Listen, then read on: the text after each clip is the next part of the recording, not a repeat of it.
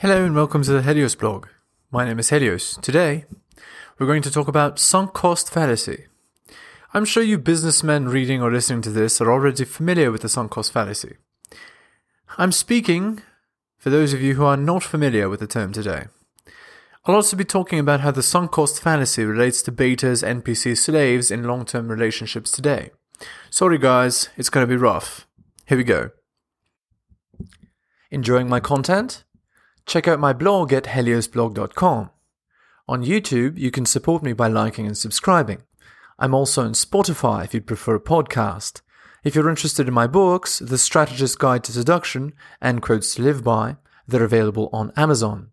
In addition, you can follow me on Patreon at the Helios blog for exclusive content. On with the show. What is the sunk cost fallacy? Here is the definition. It describes our tendency to follow through on an endeavor if we've already invested time, effort, or money into it, whether or not the current costs outweigh the benefits. Obviously, the sunk cost fallacy can be applied to areas other than business. In Beta's case, the sunk cost fallacy refers to how he stays in a relationship that's doing nothing for him, even if it's stupid to do so, because he's already invested so much time, attention, and energy into it.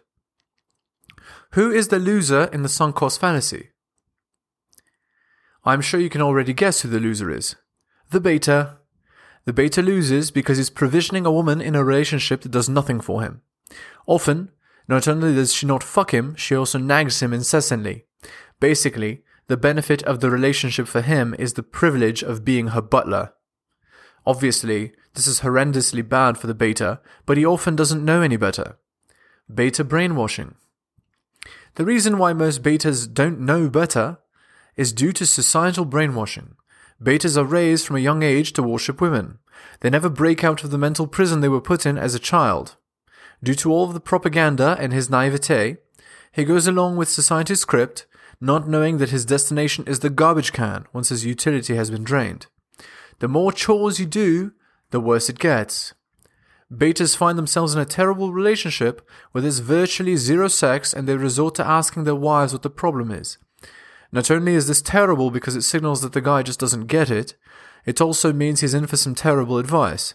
Usually, his wife or girlfriend will say something along the lines of, I'm tired. You don't do enough chores. I want to watch this show, etc. It's a lie that masks the true reason she doesn't want to fuck him. He's a beta who does not fulfill her hypergamous urges.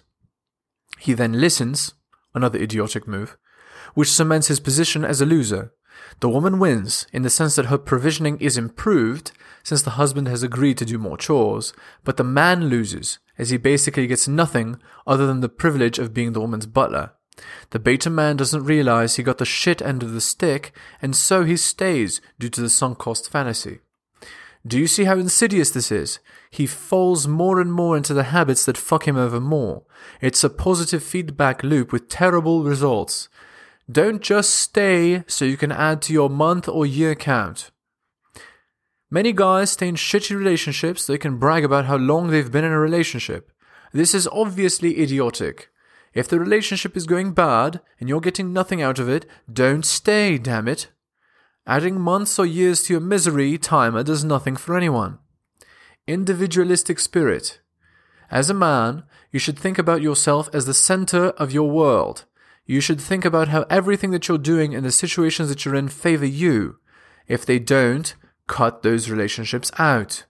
You don't deserve to be a tool for others to use and discard. You're worth more than that. You're better off developing new options than being used by old ones. The truth of the world, and something that the matriarchy does, is provide a plethora of options. You never have to settle for one girl. If a relationship doesn't work out for you at any point, you're totally free to walk away. Any new relationship you enter into has a much greater chance of being good for you than any old one, especially if you are treated badly in the old one. Don't root through the trash when other shiny options are available. Options are power. As I've said in previous posts, options are power. The person who needs the other the least is the one with the most power. Obviously, when you exercise your biological imperative, polygamy, you're going to have many options.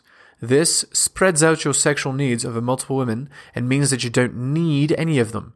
Mac Miller, uh, Mac Miller said it best I don't need nobody, I would love somebody though.